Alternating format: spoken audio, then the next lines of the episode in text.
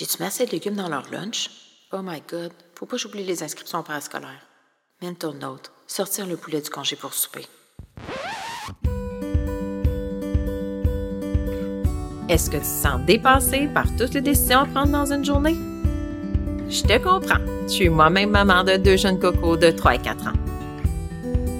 Salut, je m'appelle Eve. Je suis coach certifiée en santé holistique pédiatrique. C'est après un diagnostic de maladie auto-immune à l'âge de 30 ans que je me suis juré que j'allais tout faire pour pas que mes futurs enfants se retrouvent dans la même situation. Avec mon service de coaching, j'aide les mamans à se sentir outillées et confiantes de prendre des décisions éclairées pour la santé de leurs enfants. Je les accompagne dans la mise en place d'habitudes saines et durables pour supporter leur famille de façon naturelle. Dans le podcast, seul ou accompagné d'un invité, j'aborde des sujets variés dans le but de t'informer, de te donner des trucs ou de vulgariser des informations pas toujours simples à comprendre. Mon but, c'est que chaque épisode te fasse réfléchir pour que tu puisses faire des petits pas sans passer des heures sur le sujet. Parce que tu sais, t'es maman, t'as pas besoin de t'en rajouter. Oublie pas de t'abonner pour pas manquer un épisode. Que tu sois en train de bien te brasser de lavage, faire la vaisselle ou en chemin pour aller chercher les enfants en garderie, je te souhaite une bonne écoute.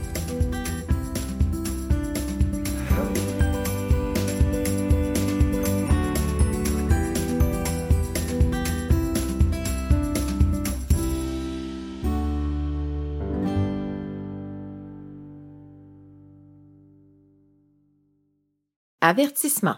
Ah oui, prends note aussi que mon podcast est conçu à des fins éducatives seulement et qu'il ne remplace en aucun cas les soins d'un professionnel de la santé. Il peut être basé sur des opinions, des lectures ou les conseils des invités par exemple. Si tu as des inquiétudes par rapport à ta santé ou à celle de ton enfant, consulte ton médecin ou un professionnel de la santé qualifié. Salut, bienvenue dans l'épisode 4 du podcast. J'espère que tu vas bien. Aujourd'hui, je voulais te parler du lien entre l'intestin et le système immunitaire. Je ne pouvais pas faire un podcast sur la santé des enfants là, sans parler de l'intestin ou du microbiote. C'est un sujet qui est très vaste, on pourrait en parler longtemps, mais aujourd'hui, je vais me concentrer juste sur la partie système immunitaire. Il y a près de 2200 ans maintenant, Hippocrate, le papa de la médecine, a dit « All diseases begin in the gut ». Donc, toute maladie commence dans l'intestin. Bon, il n'y avait pas tout à fait tort, puis il n'y avait pas tout à fait raison sur toute la ligne, mais il avait clairement compris qu'il se passait quelque chose là-dedans. D'abord, je vais te faire un petit topo de pourquoi ton intestin est important dans le système immunitaire. Quelles sont les choses qui peuvent affecter ou avoir un impact négatif sur le microbiote de ton enfant? Ce que tu peux faire, toi, en tant que maman, pour la santé de l'intestin et du microbiote de ton enfant. Puis comment savoir là, s'il y a un petit débalancement là, qui affaiblit le système immunitaire de ton enfant? En fait, quels sont les indices qui pourraient t'indiquer ça? Alors, pourquoi le système immunitaire est relié à ton intestin? Parce qu'on estime qu'environ 70 à 80 % de nos cellules immunitaires se trouvent dans notre intestin. Pourquoi ça? Bien parce que dans notre intestin, on a notre microbiote intestinal, qu'on appelle aussi notre flore intestinale. Puis, en fait, maintenant, il est considéré comme un organe à part entière. C'est un gros paquet de bactéries, plus précisément environ 2 kilos de bactéries, puis 100 000 milliards de bactéries au total. La muqueuse intestinale, elle mesure environ 300 mètres carrés, puis elle tapisse les parois de ton style digestif. Elle joue un rôle de filtre, puis elle empêche les micro-organismes pathogènes de passer à travers puis de s'infiltrer dans ton corps, mais elle laisse passer les nutriments. Puis le microbiote aussi facilite la digestion puis l'absorption de certains nutriments. Il contient des bonnes puis des mauvaises bactéries. C'est là que l'immunité devient compromise, c'est quand que l'équilibre de ton microbiote, ta flore intestinale est bouleversée. Puis on appelle ça une dysbiose. Aussi, l'immunité peut être compromise quand la membrane là, de ta paroi intestinale elle devient perméable, c'est-à-dire qu'elle va laisser passer des nutriments puis des particules de bactéries ou de virus, par exemple. Puis quand le microbiote est en équilibre, on dit qu'il est en eubiose. Donc là, quand il y a un débalancement, ça peut créer plein de problèmes. Donc, par exemple, de l'inflammation au niveau du tractus intestinal, l'inflammation au niveau métabolique, la difficulté à absorber comme il faut les nutriments, même à détoxifier certaines substances qui peuvent être nocives, par exemple, et etc., etc., etc. C'est là que ça devient important de comprendre ce qui affecte l'écosystème dans l'intestin de ton enfant pour le protéger, ou plutôt le garder le plus sain possible pour, en fait, protéger son système immunitaire. Bon, on s'entend, c'est pas juste chez les enfants qu'il y a un microbiote, chez tous les humains, tous les mammifères, même ton chien, là, il y a un microbiote. Les chercheurs, dans le fond, ont découvert que le microbiote et certaines familles de bactéries interagissent avec plein de types de cellules dans le corps. Donc, là, le microbiote intestinal, il commence à se former pendant que le bébé est dans le bedon de sa maman. Puis on sait maintenant que le fœtus il est en contact avec certaines familles de bactéries du microbiote de maman quand il est dans son bedon. Ce qui met encore plus un point important, c'est vraiment de bien s'alimenter pendant la grossesse. Par contre, le bébé, c'est à l'accouchement, là.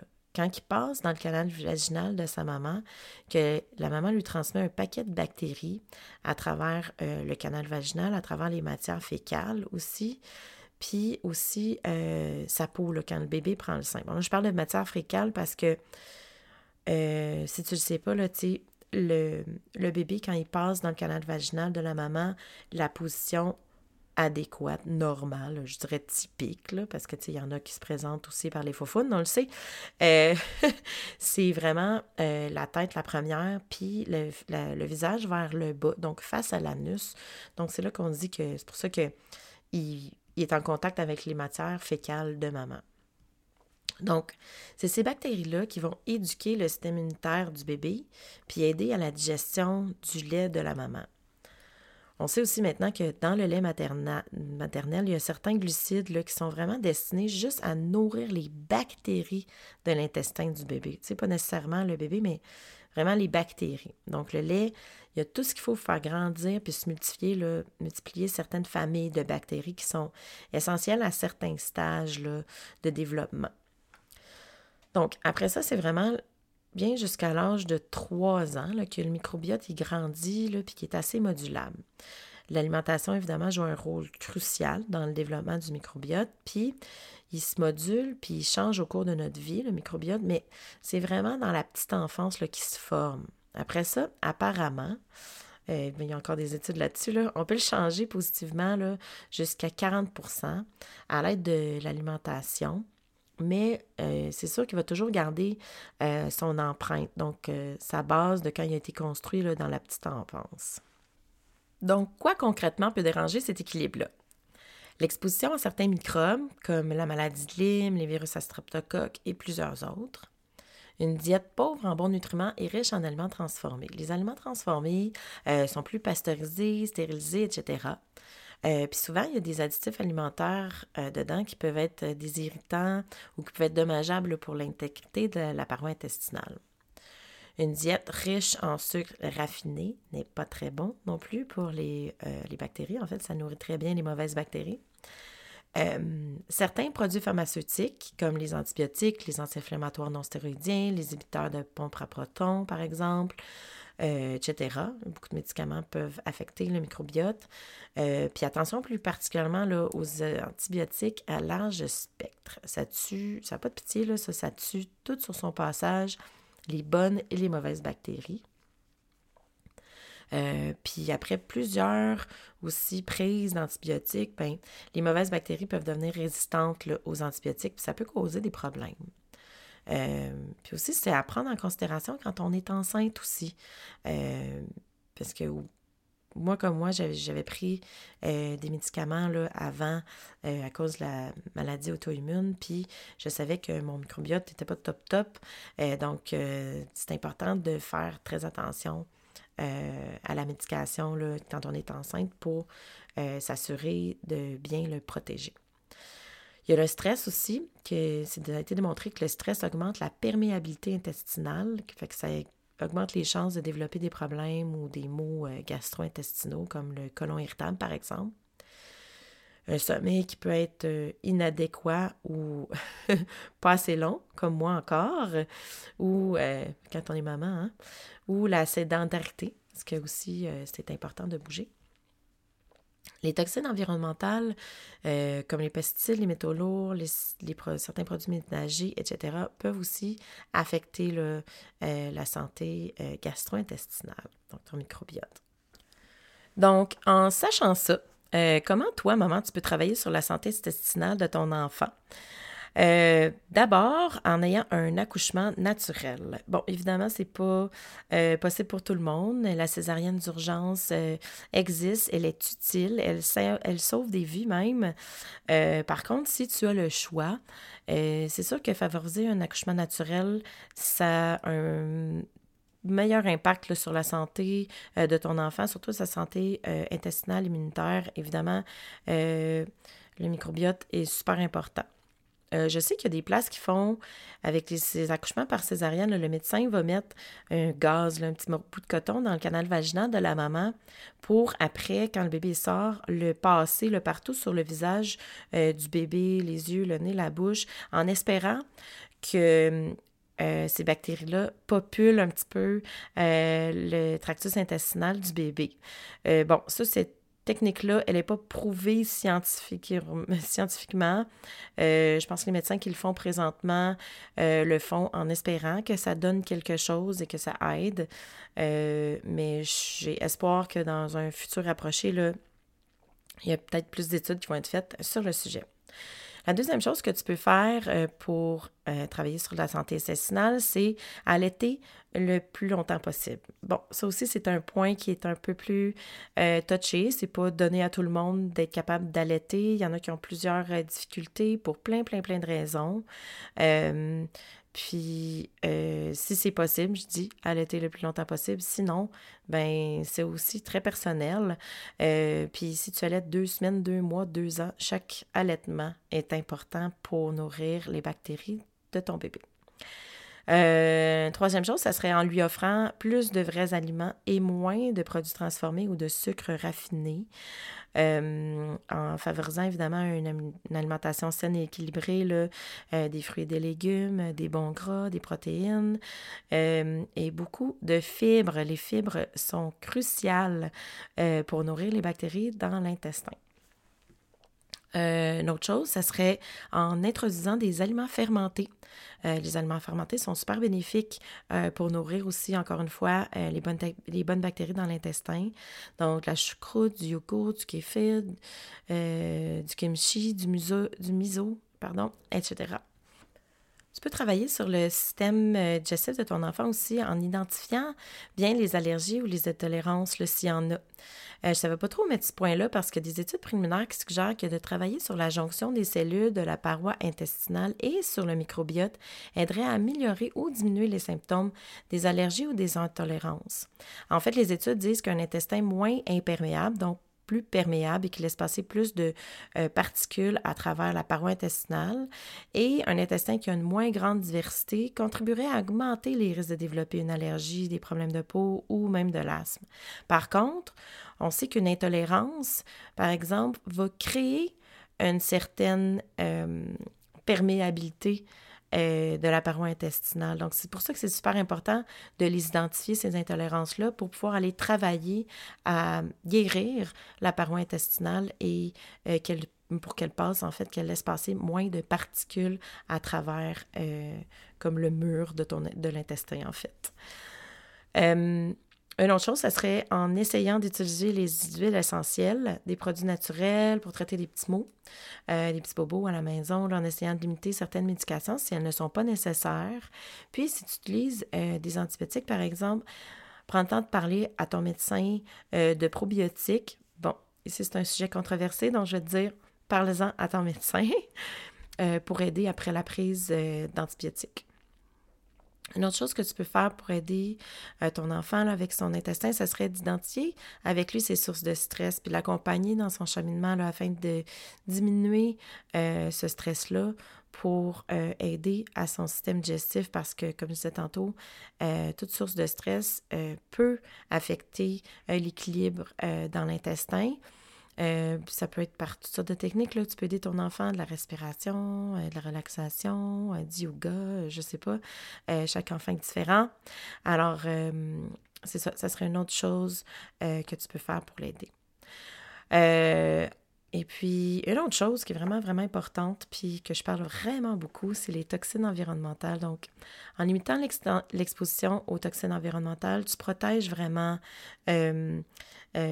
l'intestin, là, les bactéries et le microbiote. Donc, faire attention aux produits corporels plus agressants pour le système de ton enfant. Par exemple, les crèmes que tu utilises, les savons, les gels antibactériens, les pesticides que tu utilises peut-être sur ton terrain à la maison. En fait, une petite note sur les gels antibactériens, là. Il y a des gels antibactériens qui comportent dans les ingrédients du triclosan. Le triclosan, c'est un antibactérien hyper puissant qui est assez nocif. Donc, c'est super important de faire attention à ça parce que l'enfant va peut-être mettre dans sa main dans sa bouche. Sa main dans sa bouche, puis c'est pas super qu'il ait avalé ça après avoir mis du gel antibactérien. Pour ces bactéries, on ne sait pas si ça peut détruire les bactéries, mais vaut mieux, si possible, de laver les mains de ton enfant avec de l'eau et du savon. Tout simplement, c'est ça le plus safe pour ton enfant. Il y a une hypothèse, en fait, en santé qu'on appelle l'hypothèse de l'hygiène qui a été émise par un microbiologiste dans les années 80. Cette hypothèse-là disait que on croit que la très grande aseptisation du monde dans lequel on vit a fini par affaiblir la diversité bactérienne dans le système digestif des enfants en développement, ce qui contribuerait à l'augmentation des cas d'allergies, de troubles immunitaires. Il y a même des études qui démontrent que les enfants élevés avec des animaux domestiques, par exemple, présentent moins de risques de développer des allergies parce qu'ils sont exposés à plus de bactéries dans l'environnement que, mettons, le chien rapporterait de dehors, là, tu sais. Donc, c'est ça. Donc, ça, c'est pas mal pour toutes les choses que tu peux faire pour aider le microbiote de ton enfant, donc vraiment qui va supporter un peu son système immunitaire. Il y a probablement d'autres choses que tu peux faire. Par contre, ça, c'est vraiment un bon début pour commencer. Tu peux t'attaquer un peu à tout ça, puis c'est sûr que ça peut aider grandement. Alors maintenant, comment identifier ou voir les indices qui pourraient te dire que l'intégrité intestinale de ton enfant est compromise ou qu'il y a un petit problème dans son intestin qui pourrait affecter son système immunitaire? Bon, premièrement, le plus évident, là, c'est ses caca. Hein? Les symptômes, c'est caca, puis les symptômes gastro-intestinaux. Tu sais, on dit tout le temps, quand le bébé est né, après ça, avec les suivis, là, on fait beaucoup d'observations. Hein? On se fait dire, vérifier les cacas, ils sont-ils de la bonne couleur, blablabla. Même chose quand on a un chien, même, là, tu sais, on dit, ah, ben là, il y a les cacas un peu mous, les cacas un peu durs, il est constipé. Donc, s'il y a de la constipation, de la diarrhée chronique ou de la constipation chronique, s'il y a de l'inconfort, si c'est un bébé, là, tu sais, qui fait beaucoup de gaz ou de colique aussi. C'est pas nécessairement relié à ça, mais c'est sûr que ça donne un bel indice qui pourrait peut-être avoir un petit débalancement. Deuxième chose, le développement de conditions chroniques. Donc, TDAH, allergie, asthme, intolérance, eczéma, psoriasis, chapeau, etc., etc. Toutes les petites conditions chroniques comme ça peuvent nous informer qu'il y a peut-être une petite dysbiose ou un problème au niveau gastro-intestinal parce que souvent, avec ces conditions-là, quand on va travailler à rétablir une meilleure diversité microbienne, diversité bactérienne dans l'intestin, puis diminuer la perméabilité intestinale, bien souvent, les symptômes peuvent s'améliorer. L'autre chose, ça serait un manque d'énergie. Quelqu'un qui a des problèmes au niveau gastro-intestinal, un enfant aussi, peut démontrer un signe un peu de... il est un peu burk, il n'y a pas beaucoup d'énergie, il y a moins d'énergie d'habitude. En fait, la maman va observer, hein, on est très in tune avec notre enfant, comme je parlais dans l'épisode précédent. Donc, super important de voir l'énergie de ton enfant. Est-ce qu'elle a diminué? Est-ce qu'il y a quelque chose qui dit qu'il y a quelque chose qui cloche? L'autre chose, ça serait de... s'il attrape tout ce qui passe, hein? Un enfant qui est malade, qui a un autre rhume. Bon, OK, ça fait partie du développement du système immunitaire, justement, d'attraper des choses. C'est important pour développer le système immunitaire qui soit en contact avec des virus, notre enfant. Par contre, si ça n'en finit plus vraiment, ou le nez il coule en permanence, peut-être se poser des questions par rapport à toutes ces choses-là, puis voir s'il n'y a pas d'autres symptômes là, qui se rajoutent à ça, qui diraient que justement il y a un petit problème au niveau de son intestin qui pourrait affecter son système immunitaire. Alors voilà, c'est un épisode assez chargé. J'essayais... comme je disais en début d'épisode, j'aurais pu parler de ça pendant des heures parce que le microbiote, puis tout ce qui se passe dans l'intestin de ton enfant peut moduler tout plein d'affaires par rapport à sa santé. Mais c'est sûr qu'il va y avoir d'autres épisodes plus spécifiques à propos de tout ça. Puis les études changent vraiment. Il y a tellement d'études sur le microbiote en ce moment parce qu'on se rend compte qu'il y a des microbiotes ou des familles de bactéries qui vivent aussi dans d'autres organes, dans notre corps, puis les spécialistes essaient de voir si, est-ce qu'elles se parlent, ces communautés de bactéries-là, tu sais. Donc, c'est à suivre. Moi, je trouve ça très fascinant, mais c'est ça. Je voulais te vulgariser, là, te le dire, un peu plus vraiment simplifier, sans aller dans les gros détails scientifiques, là. Mon but, c'est vraiment que ça soit simple à comprendre, puis le but de cet épisode-là, c'est vraiment que tu comprennes le rôle de l'intestin puis du microbiote dans le système immunitaire de ton enfant parce que c'est vraiment important. Puis j'espère bien que tu as appris quelque chose. Puis comme à chaque épisode, je veux tout le temps que tu repartes avec un petit pas, un petit quelque chose qui te fait réfléchir. Puis aujourd'hui, si ça t'a éclairé un peu puis si ça te porte à être un petit peu plus observatrice par rapport à la santé intestinale de ton enfant, puis si t'apportes à changer quelques petits trucs dans ton quotidien ou dans ta famille, ben j'aurai atteint mon objectif. Alors, sur ce, je te souhaite une bonne journée, puis oublie pas que chaque petit pas compte.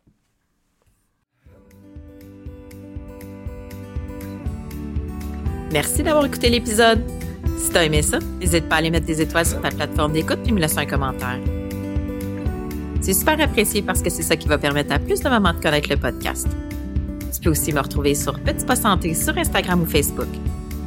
Je te souhaite une bonne semaine, puis n'oublie pas que le but, c'est pas d'être parfaite, mais bien de faire de son mieux. Et peu importe où t'es rendu, dis-toi que chaque petit pas compte.